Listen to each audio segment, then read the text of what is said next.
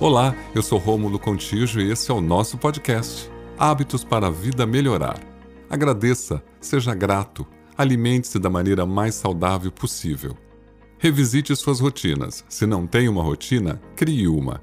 Preserve bons relacionamentos, planeje seus gastos, faça exercícios físicos, mesmo que por 15 minutos por dia, mas faça. Leia todos os dias.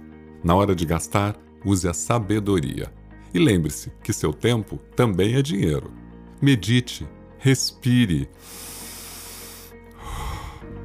Até o próximo podcast e obrigado por ouvir.